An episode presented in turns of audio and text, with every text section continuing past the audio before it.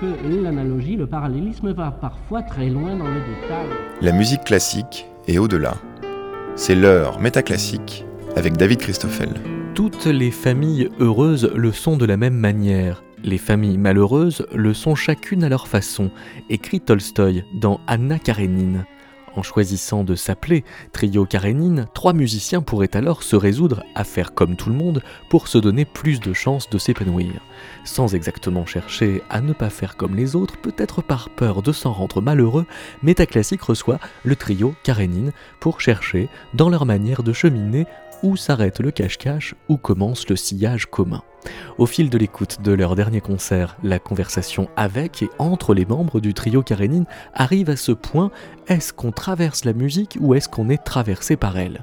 Même si on ne sait pas vraiment ou si on ne décide pas soi-même, peut-être qu'en écoutant bien, on entend que chacun des trois musiciens choisit selon les moments de traverser ou d'être traversé par la musique. Par ordre d'apparition dans l'émission, le violoncelliste Louis Rode, la violoniste Charlotte Juillard et la pianiste Paloma Quider traversent ce 120e numéro de Métaclassique.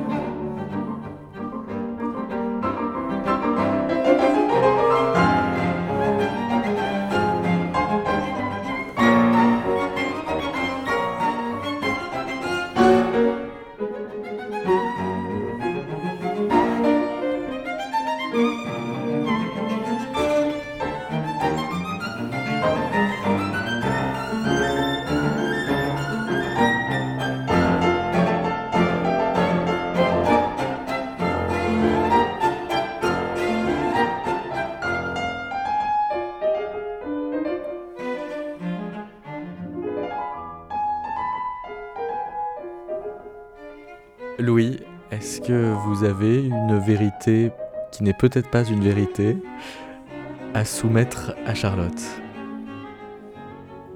En concert, le réglage de la pique pourrait devenir un élément de superstition sur le fait de bien ou mal jouer. Bah, non mais c'est vachement plus dur pour moi ce jeu-là quand même. moi je dirais que c'est faux, mais hein. parce que je t'ai jamais vu te, toucher à ta pique, mais euh, ça doit être vrai vu ta tête. Je dirais que c'est vrai. Et voilà. Mais alors quelle est la nature de cette superstition? Bah, c'est vrai ou c'est faux? C'est vrai. J'ai depuis euh, depuis très longtemps, puisqu'en fait la première personne à me l'avoir fait remarquer, c'est la violoncelliste Emmanuelle Bertrand à l'époque où je faisais des stages avec elle. J'arrivais au cours et je réglais ma pique un micro centimètre au-dessus ou en dessous. Et elle me regardait d'un air narquois et me disait oui, je pense effectivement que ça change quelque chose. Et je- effectivement, ça ne change rien. J'ai pas compris. En fait, le réglage de la. Le Non mais est-ce que ça change quelque chose ou Non, pas non, non, Non, ça, ça change change pas rien. C'est psychologique. Ah, bah, c'est tellement quand c'est tout psychologique. petit. Quand Voilà, quand c'est tout petit, ça ne change important, rien. ouais. Sinon, c'est important. Alors ouais. les pianistes ont quand même ce, ce type de tic aussi, mais en général, euh, ça n'est pas, enfin c'est rarement le cas quand on est seul à, pa- à- à- à donner un concert, euh, seul pianiste en fait. Mais si il suffit qu'on partage un concert, qu'il y ait plusieurs pianistes et que donc le réglage du tabouret euh, diffère, alors là on peut voir des pianistes. Moi ça m'arrive aussi parfois remonter, redescendre, remonter. Enfin alors qu'en fait ça change rien. Enfin enfin si ça change bien sûr, mais parfois on était bien dès le départ et par contre on a ce besoin de se repositionner.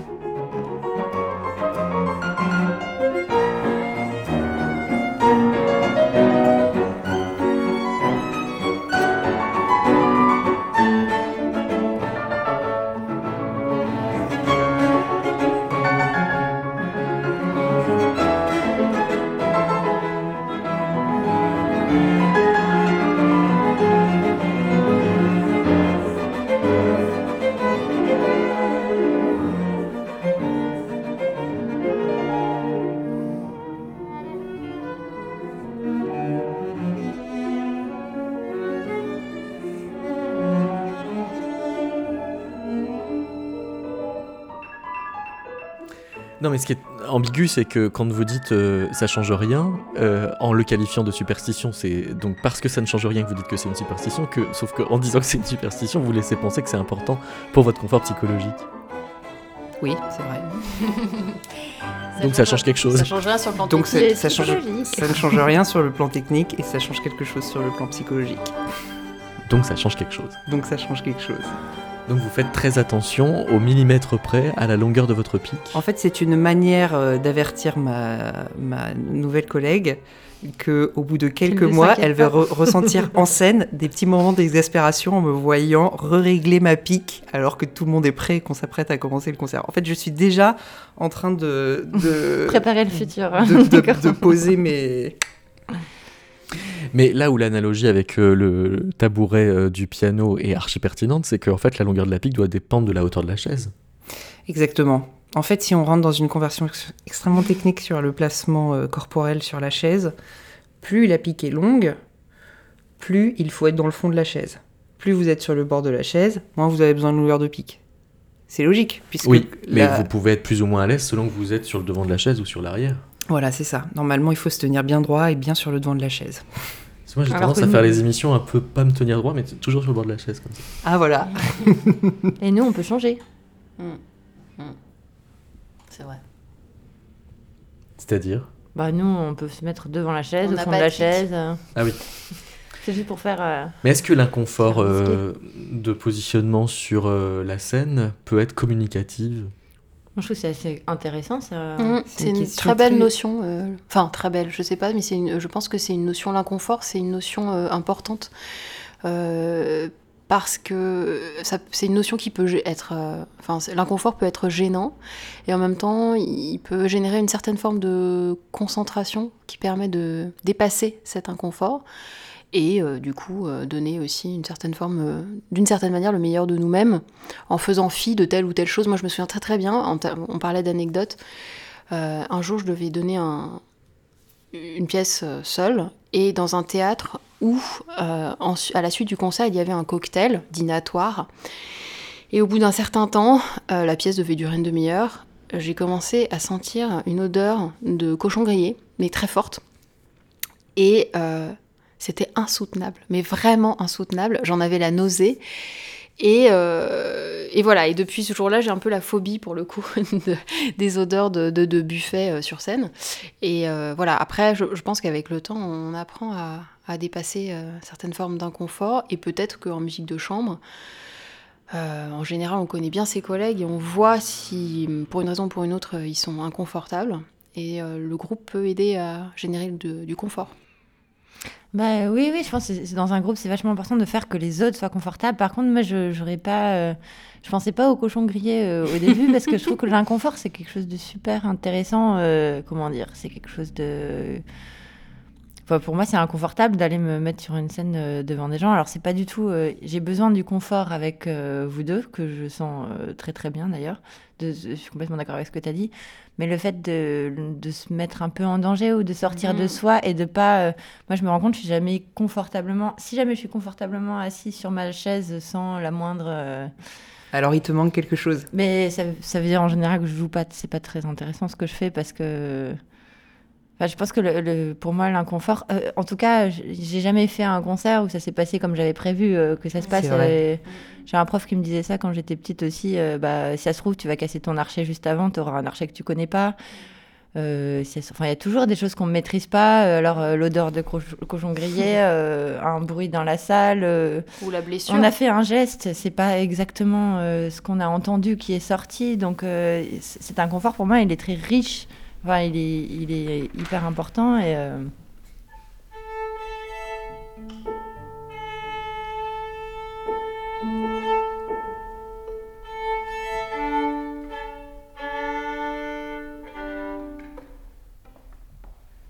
Alors Paloma, à quoi euh, sentez-vous que le mouvement lent de Dvorak est bien parti? Alors, c'est une très bonne question. Euh, bah déjà, si toutes les notes de mon accord sont à peu près bien positionnées. Euh, non, non, mais... Donc ça dépend de vous.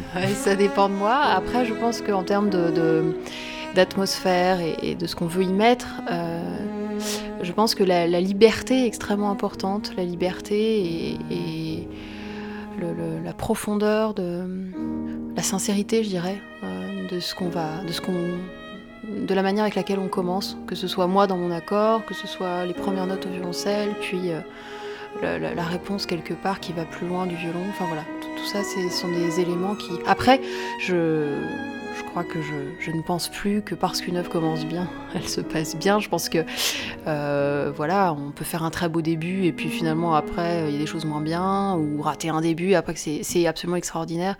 Je pense qu'avec le temps on revient un petit peu sur des peut-être des idées préconçues qu'on peut avoir.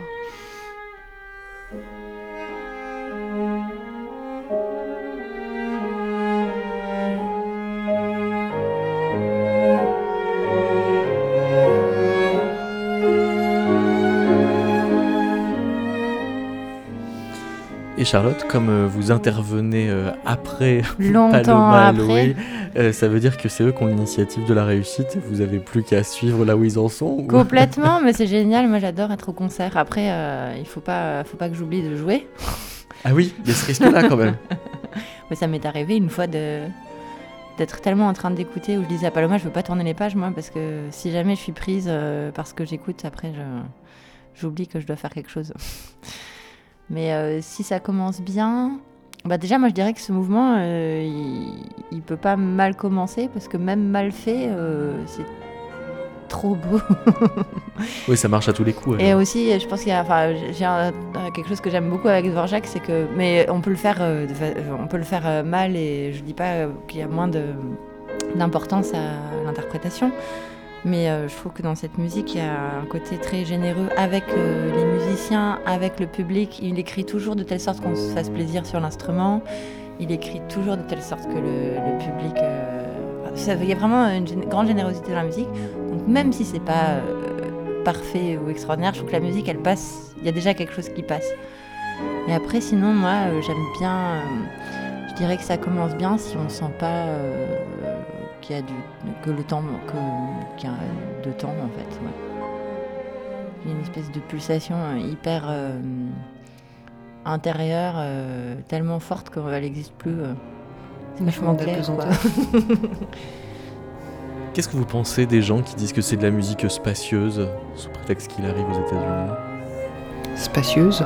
Moi, je comprends pas très bien ce qu'ils ce qu'ils veulent dire par là en fait. Ça veut dire quoi bah, Qu'il y a beaucoup de beaucoup de place, quoi. Qui, quand vous dites généreuse, peut-être que c'est ça que ça veut dire. Ah non, non, non, peut se passer beaucoup, beaucoup de choses. Euh, alors oui, je pense que c'est une grande liberté aux, interprètes, mais non, moi je parle, je parle de généreux dans un sens où Haydn est comme ça aussi, en fait, où on sent, je trouve, euh, qu'il aime les gens, en fait. Ou je sais pas, il y a une générosité humaine qui transparaît à, travers sa musique. Oui, ça peut être oppressant, enfin de, de se sentir aimé. Euh, comme non, tout mais le monde. comme, euh, comme, euh, comme ah. C'est-à-dire, c'est les, les, gens qui aiment tout le monde, ça fait qu'on n'est pas super fan du fait qu'ils nous aiment nous, parce que c'est pas pour nous qu'ils nous aiment. Quoi. Ah là là, mais vous êtes difficile. Hein. Ah oui. Moi déjà, quand on m'aime, je suis contente. non, non, mais euh, je sais pas, j'arrive pas bien à dire ce que je veux dire. Il y a euh, des compositeurs qui écrivent, des choses extraordinaires, mais c'est un petit peu ingrat sur l'instrument, on va devoir travailler, etc. Là, il y, a un grand euh, naturel. Euh, et puis, je, je trouve que aussi il y a des choses pour briller pour tout le monde.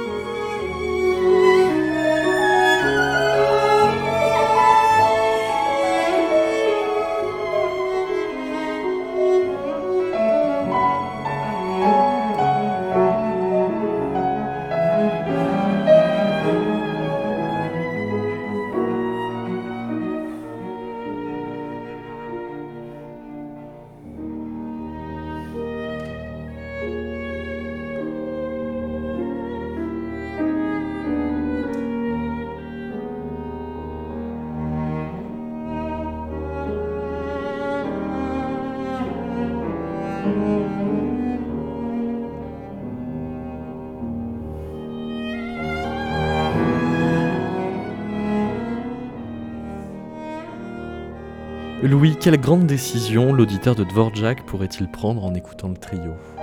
Quitter son travail et aller s'installer dans une campagne perdue euh, pour se consacrer euh, soit, à la permaculture, euh, soit à des activités uniquement spirituelles. C'est ce qui ferait de Dvorak un compositeur écologique. Alors il, in- il inciterait à. Je pense que oui, pour avoir visité sa maison natale, euh, je pense que euh, on pourrait imaginer qu'il était euh, comme ça, assez proche de la nature. Vous n'avez pas d'excès d'électricité Un peu comme un certain. En fait, pour moi, Dvorak, euh, c'est un peu Lévin dans Anna Karenine. C'est un peu le, euh, le gentleman farmer euh, attaché à ses, attaché à, à, à ses entre guillemets, hein, ses paysans et puis attaché à ses terres avec une espèce de, de connexion à des, à des, des grandes valeurs euh, humaines qui le dépassent, etc. Et puis dans lesquelles il ressent une forme de confort aussi. Je pense qu'il y a, il y a de ça dans sa musique. Qui dans le trio Karénine a décidé que le trio allait s'appeler Karénine? C'est Louis. Je crois que c'est vrai. Disons que tu l'as suggéré et qu'on s'est dit, mais, mais bien sûr. À cause de Lévin? Ouais. Ah oui Mais oui, tout à fait. Pourquoi? Mais parce que euh, euh, je trouve qu'il y a une, euh, une grande générosité et une, une volonté d'humanisme dans ce personnage. Et je pense que quand on crée un groupe de musique de chambre et qu'on on se lance là-dedans, on est plein d'idéaux en fait. Alors, je sais pas si euh, euh, 11 ans après, je, pourrais euh, fonder un ensemble. Je pense pas que j'aurais les mêmes, euh, euh, réflexes et les mêmes, le même imaginaire. Je pense pas que ce serait le même imaginaire qui se déploierait. Mais euh, euh, j'aime l'idée que, euh, euh, le fait de s'appeler euh, de Karénine euh, nous rappelle ce dans quoi on était quand on a, euh, fondé ce groupe.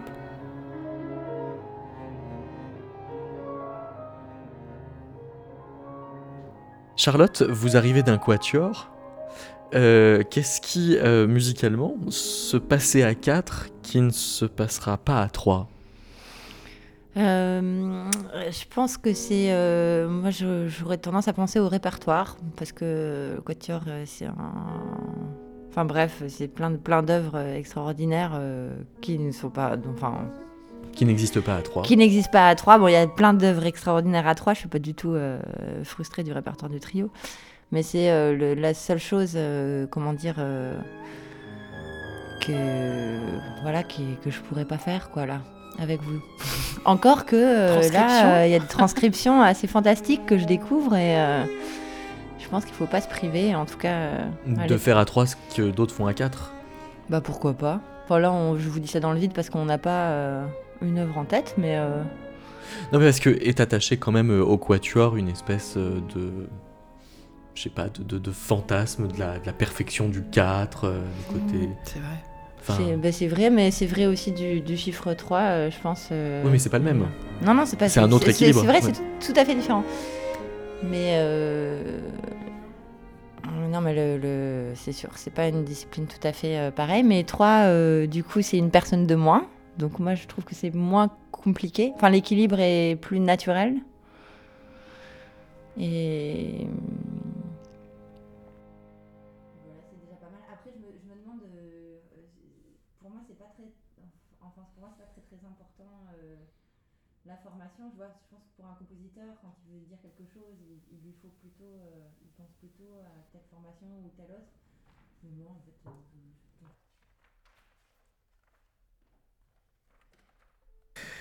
Euh, Louis, qu'est-ce qui euh, peut se passer à 3 qui ne se passerait pas à 2 Eh bien, euh, je dirais que je pense que c'est à partir du chiffre 3 que il y a une forme de mystère dans la, dans la manière de formuler la musique ensemble. Parce que je pense que quand on est dans un dialogue, il y a un espèce d'aller-retour qui se crée. Je donne et je, reçois d'une seule même personne, d'une autre identité. Alors que à partir du chiffre 3, à partir de 3, je pense que on est amené à des terrains de partage, notamment de la conception du temps ensemble sur la scène. Alors on est amené à, être dépassé par ce qui se passe en fait. Et on est amené, je pense, de manière plus, plus je ne sais pas si c'est naturel, mais en tout cas plus rapide, à devenir en fait les objets de la musique en fait. Je pense que à partir de 3, c'est peut-être l'occasion d'atteindre une de dépasser le contrôle en fait et de se ce qu'on appelle en répétition, on dit des fois on dit et si on essayait de se laisser plus traverser par la musique. On en a parlé justement sur ce mouvement lent de trio de Dvorak, mm. cette manière de ne pas chercher à être dans le contrôle mais d'être traversé par le à la fois le son et puis le, message qui est porté dans cette musique là. Et donc je pense que euh, voilà, il y a, y, y a, quelque chose d'assez excitant qui se passe euh, dès qu'on est plus que deux. Donc en l'occurrence, trois.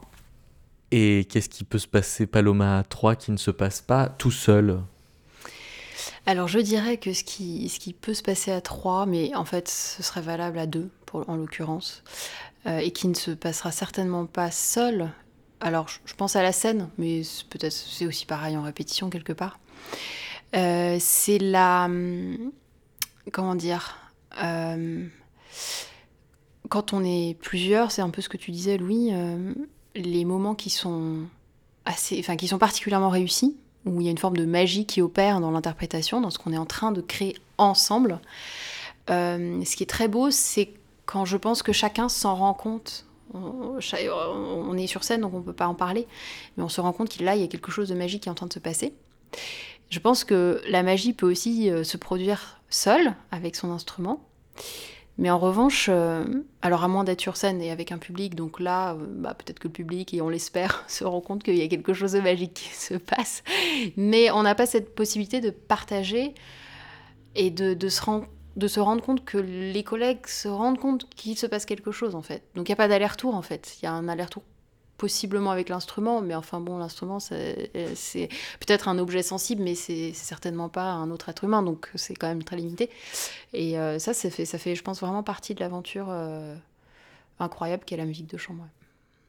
Parce que qui, qui, qui dit se, se, laisser aller dit euh, potentiellement avoir un petit flottement dans le tempo, et si on n'a pas tous le même, c'est compliqué. Justement, ça fait partie du, euh, ça fait partie du jeu, c'est-à-dire que le chambriste sait, s'abandonner à l'autre qui s'abandonne lui-même.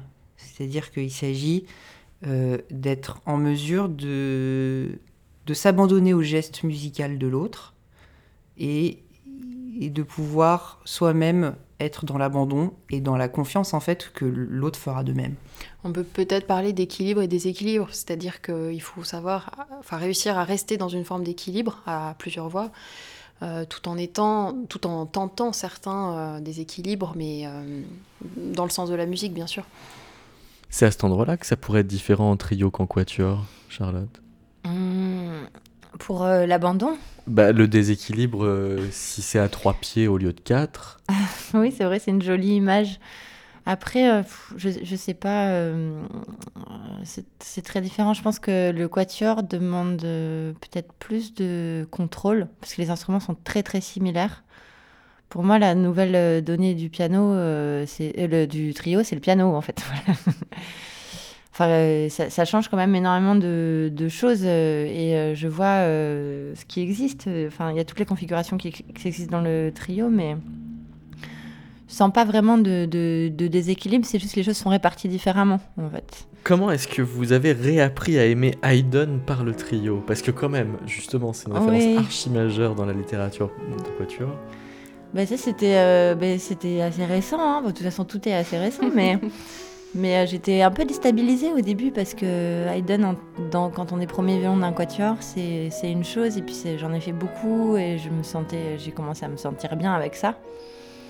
Et quand je suis arrivée là dans le trio, bah, c'était très, très différent euh, comme euh, positionnement, justement. Pour vous, c'était comme un nouveau compositeur? Bah.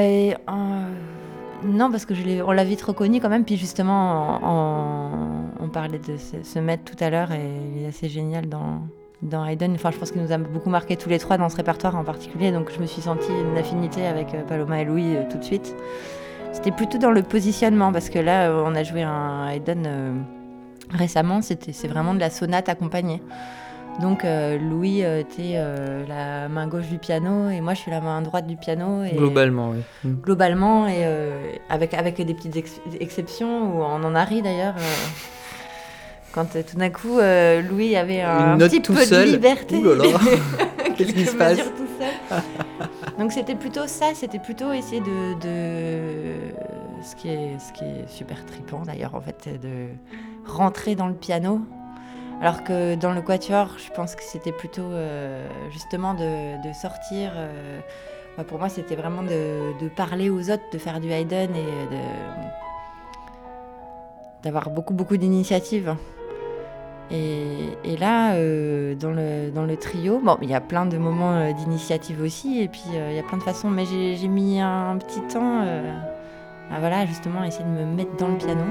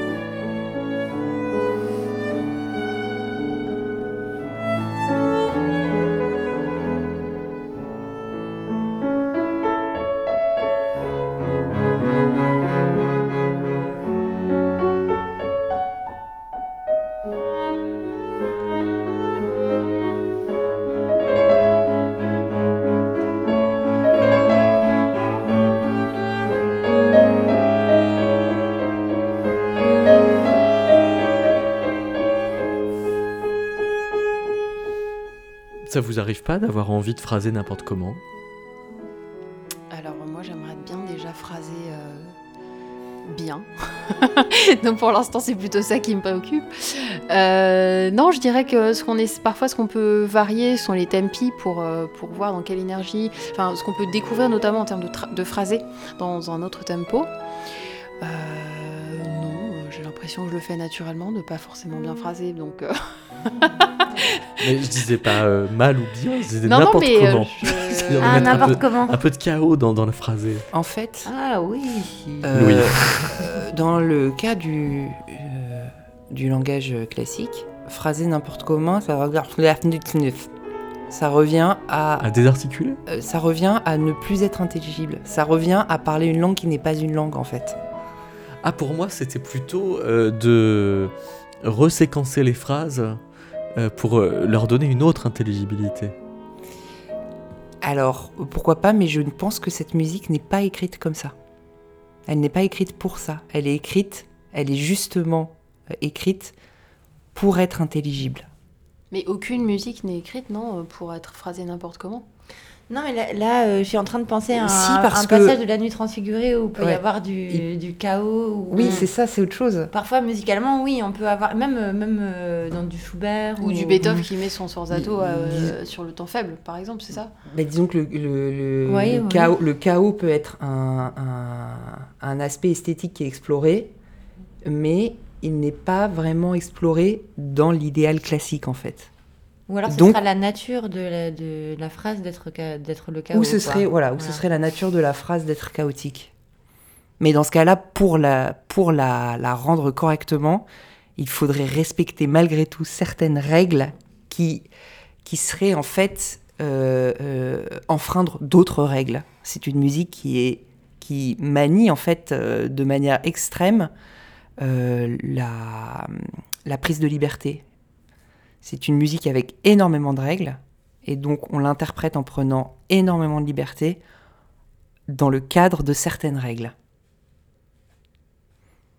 donc quelque part, elle pousse, elle pousse la notion de chaos extrêmement loin, très tôt dans l'histoire de la musique en fait. Vous écoutez Métaclassique, une émission de David Christoffel.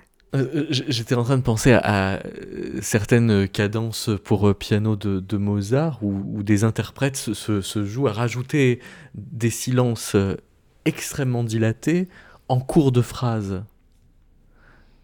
Et, et donc ça va remettre une espèce de... Enfin, je sais pas, de... Oui, mais ça, ça fait partie des, euh, ça fait partie des prises de liberté qui, entre guillemets, sont appelées par cette musique. Le fait d'organiser le son, d'organiser le timing musical, cette musique laisse beaucoup d'espace pour ça. Donc, euh, enfin, je veux dire, Mais, mais on peut pas le faire n'importe où. C'est-à-dire qu'on peut pas commencer la phrase et, et continuer ensuite. Sinon, ça, te- voilà. oui, oui. C'est-à-dire que la, la liberté peut être prise de manière À extrême, mais à certains endroits. Oui, mais c'est quand même pas tout ou rien, je veux dire. C'est c'est pas ou bien euh, parfait et intelligible, ou bien. Ah ben non. euh, Ah ben non. Non, mais parfois, le premier répète, c'est un peu chlouk-chlouk. Hein. mais est-ce que dans le un peu schlouk schlouk, euh, il se passe des choses? Oui, oui. euh, Mais c'est quand même mieux quand c'est c'est intelligible. hein. Disons que euh, ça fait aussi partie du processus de travail que d'aller explorer des territoires de, du non-contrôle, en fait, parce que sinon on se retrouve enfermé dans des petites Ça me, boîtes. ça me fait penser à une anecdote. euh, je sais pas, on a, c'était des concerts de quatuor, du coup, euh, c'est ancien maintenant, où on, on arrive dans un, là, en Allemagne du Nord, euh, devant un public dans une bibliothèque, et on commence un Haydn, et puis Haydn il fait toujours des petites plaisanteries. euh, Enfin, c'est une musique, voilà, quand, quand Louis dit que c'est intelligible, c'est-à-dire qu'en fait c'est une musique qu'on qu'on peut suivre, euh, et, et il trompe notre attente, et et on commence, puis il y a une petite blagounette au tout début de la première phrase, et puis il y a un, un petit monsieur au premier rang qui commence à faire.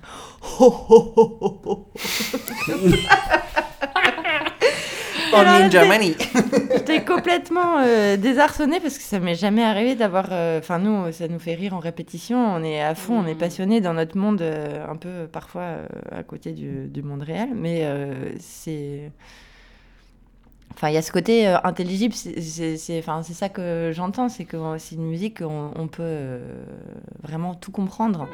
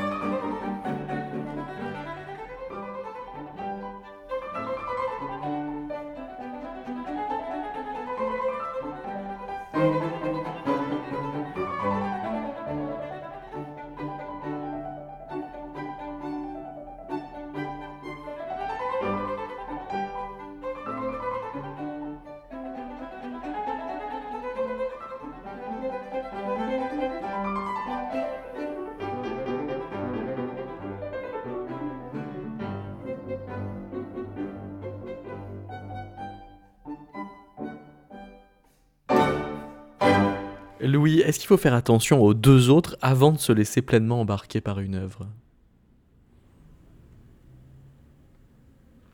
Euh, je pense que oui.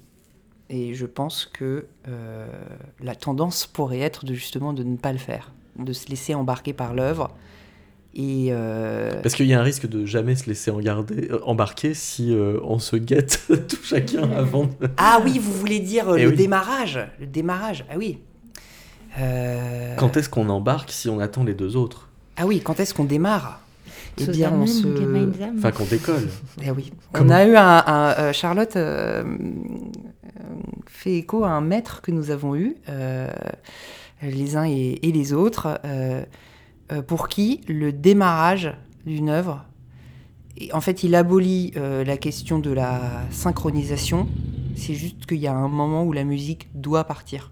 Et donc, si chacun est à la À l'écoute. à l'écoute et dans une recherche euh, totale de ce moment qui est ce moment où on démarre, alors tout le monde partira ensemble, globalement. Qui est ce maître? Atto Bayerley.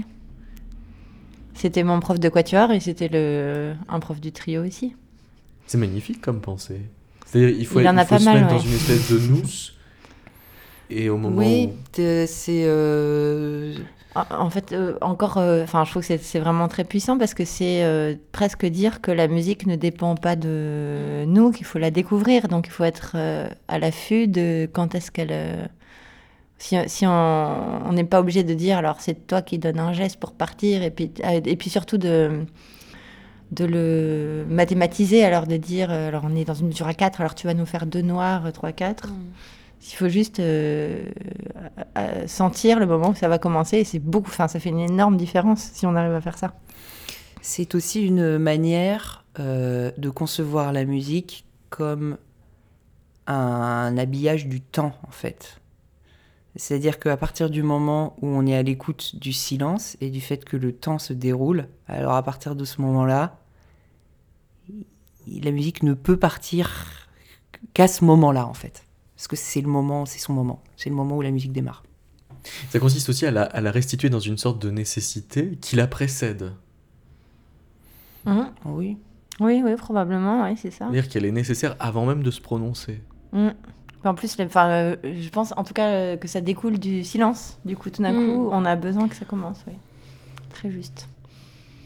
Faut-il faire attention aux deux autres avant de se laisser aller, Paloma? Mais moi, j'aurais dit toujours. Toujours. Je pense que c'est euh, l'essence de la musique de chambre, c'est-à-dire que après, euh, je pense que si on le ressent très fortement comme ça, on n'est pas obligé de se dire attention avant de te laisser aller, il faut que tu fasses attention aux deux autres. C'est juste que je pense que la musique de chambre est une forme de, c'est une manière de vivre la musique. Donc on sait, on le sait, donc on, on- on- ça fait partie de nous en fait. C'est comme si au lieu d'être, je pense que la chance du groupe constitué, c'est euh, au bout d'un certain temps d'être euh, euh, d'être une entité. Une entité, et donc cette entité, elle, peut-être qu'elle a trois têtes et des instruments différents, mais elle, s'ajuste en permanence. C'est ce qui est, c'est une forme de gymnastique euh, à la fois aussi euh, mentale et, aussi physique, puisque on, est quand même des, techniciens, mais les, les mains dans le cambouis avec notre instrument pour créer tout un tas de choses. Et euh, je trouve ça très excitant, en tout cas pour ma part, de faire, de porter cette attention. Puis c'est aussi une manière d'être dans le soin de la musique.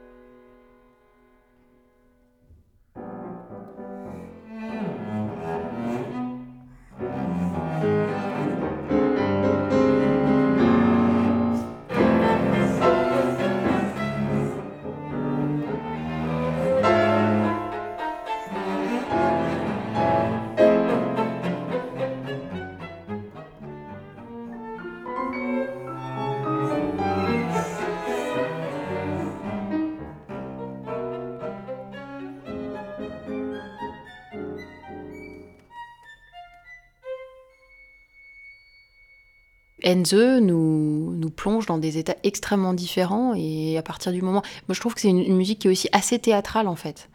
Euh, c'est une musique effectivement de la superposition.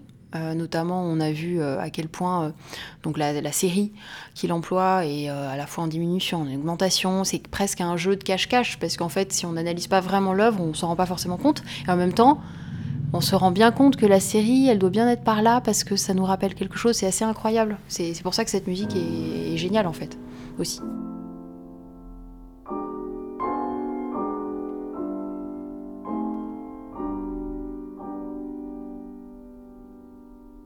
Ça veut dire que c'est une intelligibilité qu'il faut aller chercher? Bah oui, mais ça, en fait, ce que, ce que Louis a dit dans Haydn, pour moi, c'est un peu, c'est un peu la, une espèce de loi naturelle de la musique. C'est que j'ai l'impression que notre travail, c'est d'aller découvrir ce que ça veut dire. Parce qu'après, quand on se retrouve devant des gens à raconter un truc qu'on comprend pas, il y a peu de chances qu'ils comprennent aussi. Donc, mais c'est exactement ça. On a, on a cherché euh, en répétition et euh, comme tu dis, je pense qu'on le sent un petit peu parce que Mhm. moi, je me souviens des premières lectures où je me disais, euh, enfin, je voyais qu'il y avait des choses qui, qui recommençaient et tout ça, et on a dû chercher pour voir exactement ce qui se passait. Je pense que tout le détail n'est pas perceptible, mais quand même.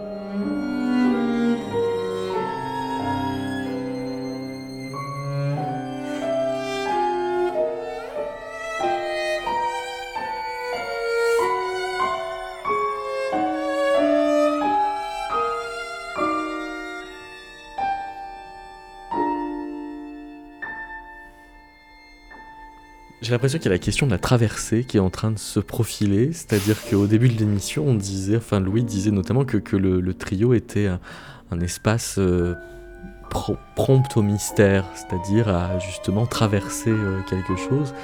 Sauf que si on sert l'intelligibilité, on risque de ne pas traverser grand-chose, on risque de juste mettre sur un plateau euh, une belle œuvre. Qu'est-ce qui se passe au-delà une fois qu'on a servi cette intelligibilité, qu'on a restitué Non, mais je crois que je crois qu'en fait, quand on, on est là en train de dire, on essaie de comprendre, on essaie de, de rendre ça intelligible, on essaie de tout, bah, tout ça. Si, si on essaye aussi fort, c'est qu'en fait, euh, ben, on comprend pas, on comprend pas tout, et puis on est un peu perdu, et puis euh, je pense que la musique, elle peut, euh, j'aurais bien du mal à définir ce que c'est, mais en tout cas, elle peut parfois il y a des espèces de bribes de sens ou d'évidence qui apparaissent, et puis euh, d'ailleurs, euh, ça nous échappe tout de suite une fois qu'on l'a trouvée. Et... Mais ça donne l'impression qu'on on- on se met juste en deçà pour qu'elle elle reste au-delà. Euh, vous voulez dire en deçà de nous, euh, comme Que, euh, que nous interprètes, enfin que vous Ah, interprètes. je vous- pense qu'on n'a pas besoin de ça. Enfin, je pense qu'on est de toute manière, comme tu le dis, Charlotte.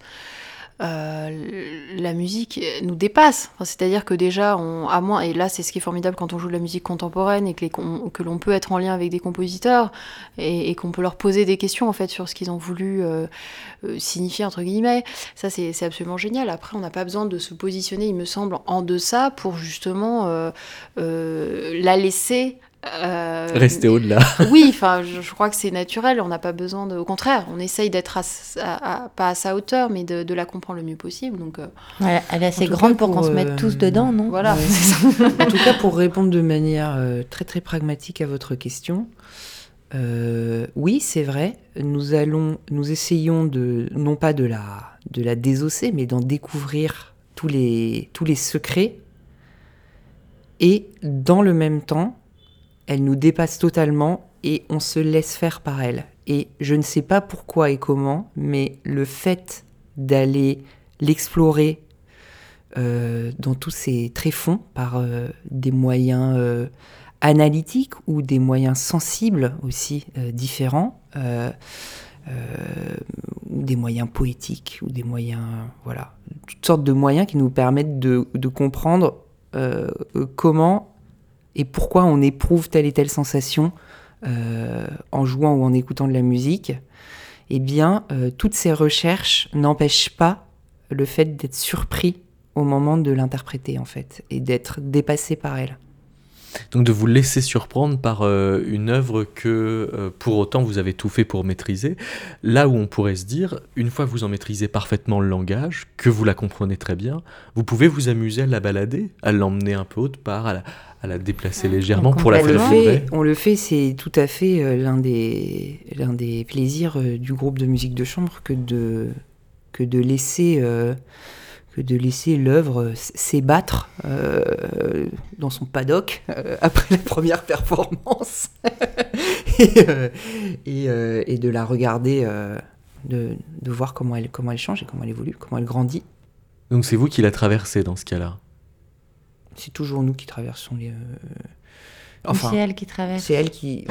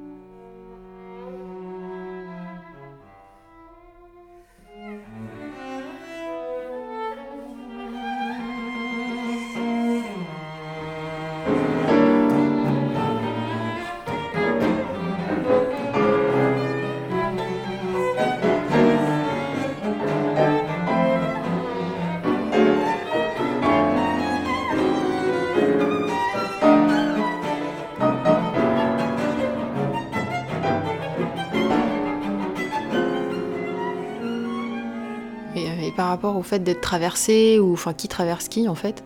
Euh, on peut aussi penser au fait que la musique, quand on l'aborde, quand on aborde une œuvre, bon, on la décortique, on l'analyse, comme on disait, etc.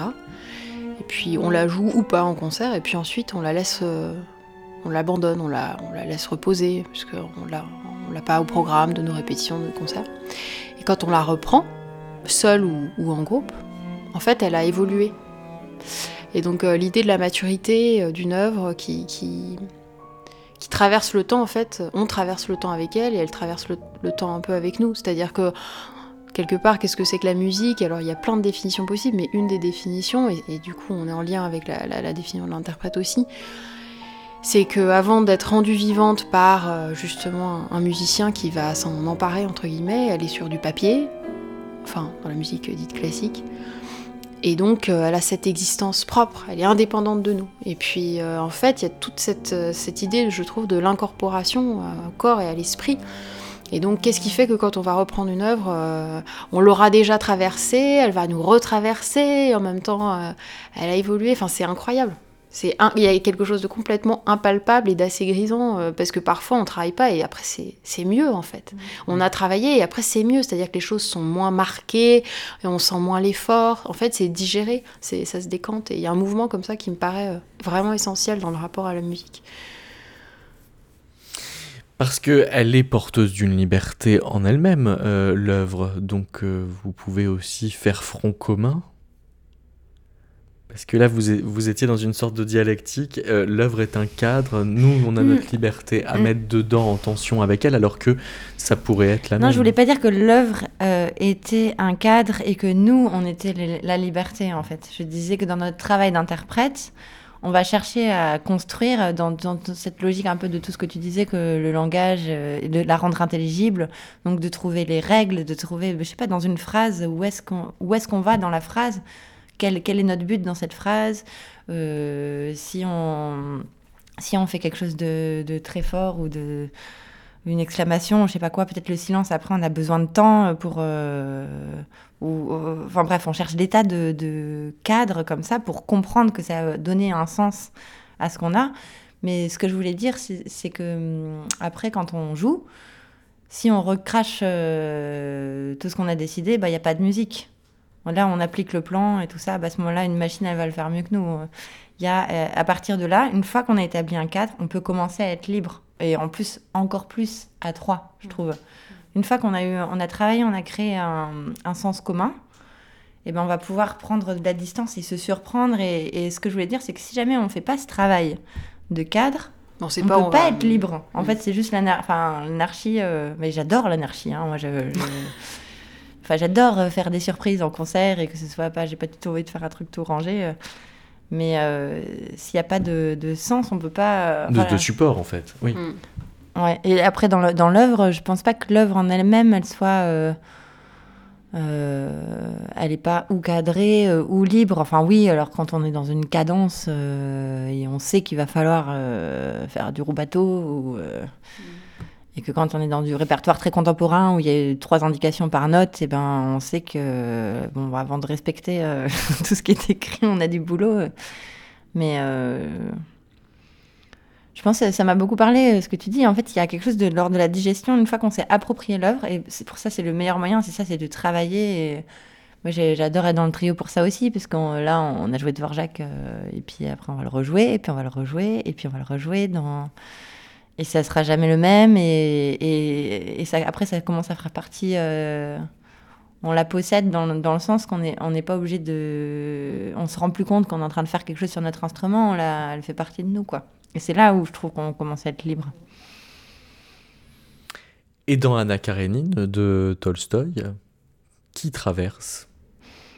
Oh, c'est terrible cette question. Qu'est-ce qui traverse alors? Le destin.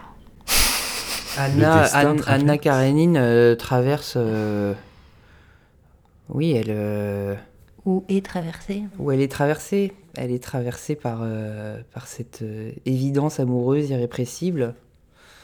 Et, euh, et qui va en fait à l'encontre de tout ce qu'elle avait, euh, de tout ce qu'elle avait prévu, quoi. Mm. Donc elle est.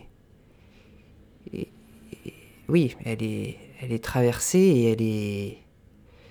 Elle est l'objet de, ce, de, ce, de, ce, de ce destin euh, tragique et, amoureux.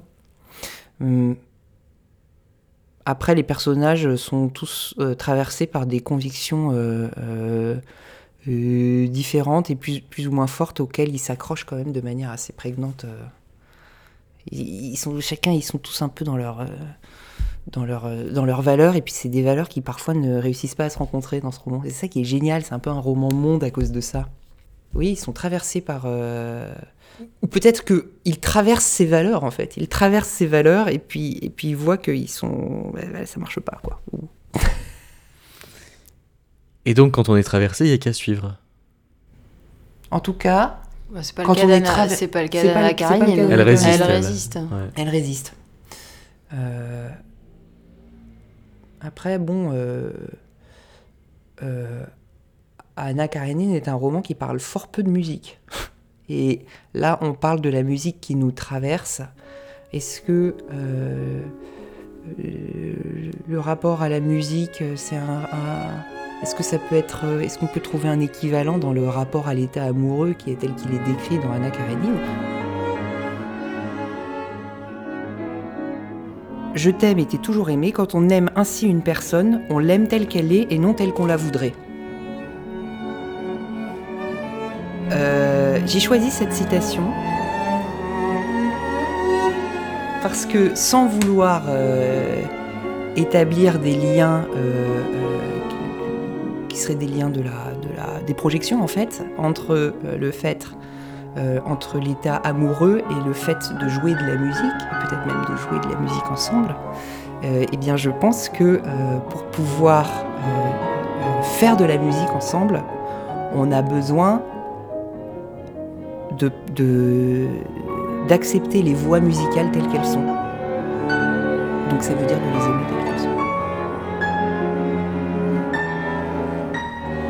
Sinon, on peut pas jouer ensemble. Sinon, on n'arrive pas à jouer ensemble. Ça marche pas.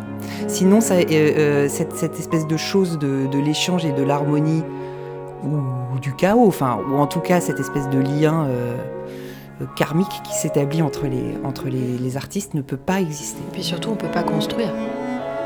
Et On peut pas construire avec un, j'allais dire un fantôme, avec un fantasme en fait. on ne construit qu'avec une forme de réalité. euh, Oui. En acceptant la réalité, euh, puis la sienne aussi quelque part. Tant qu'à faire.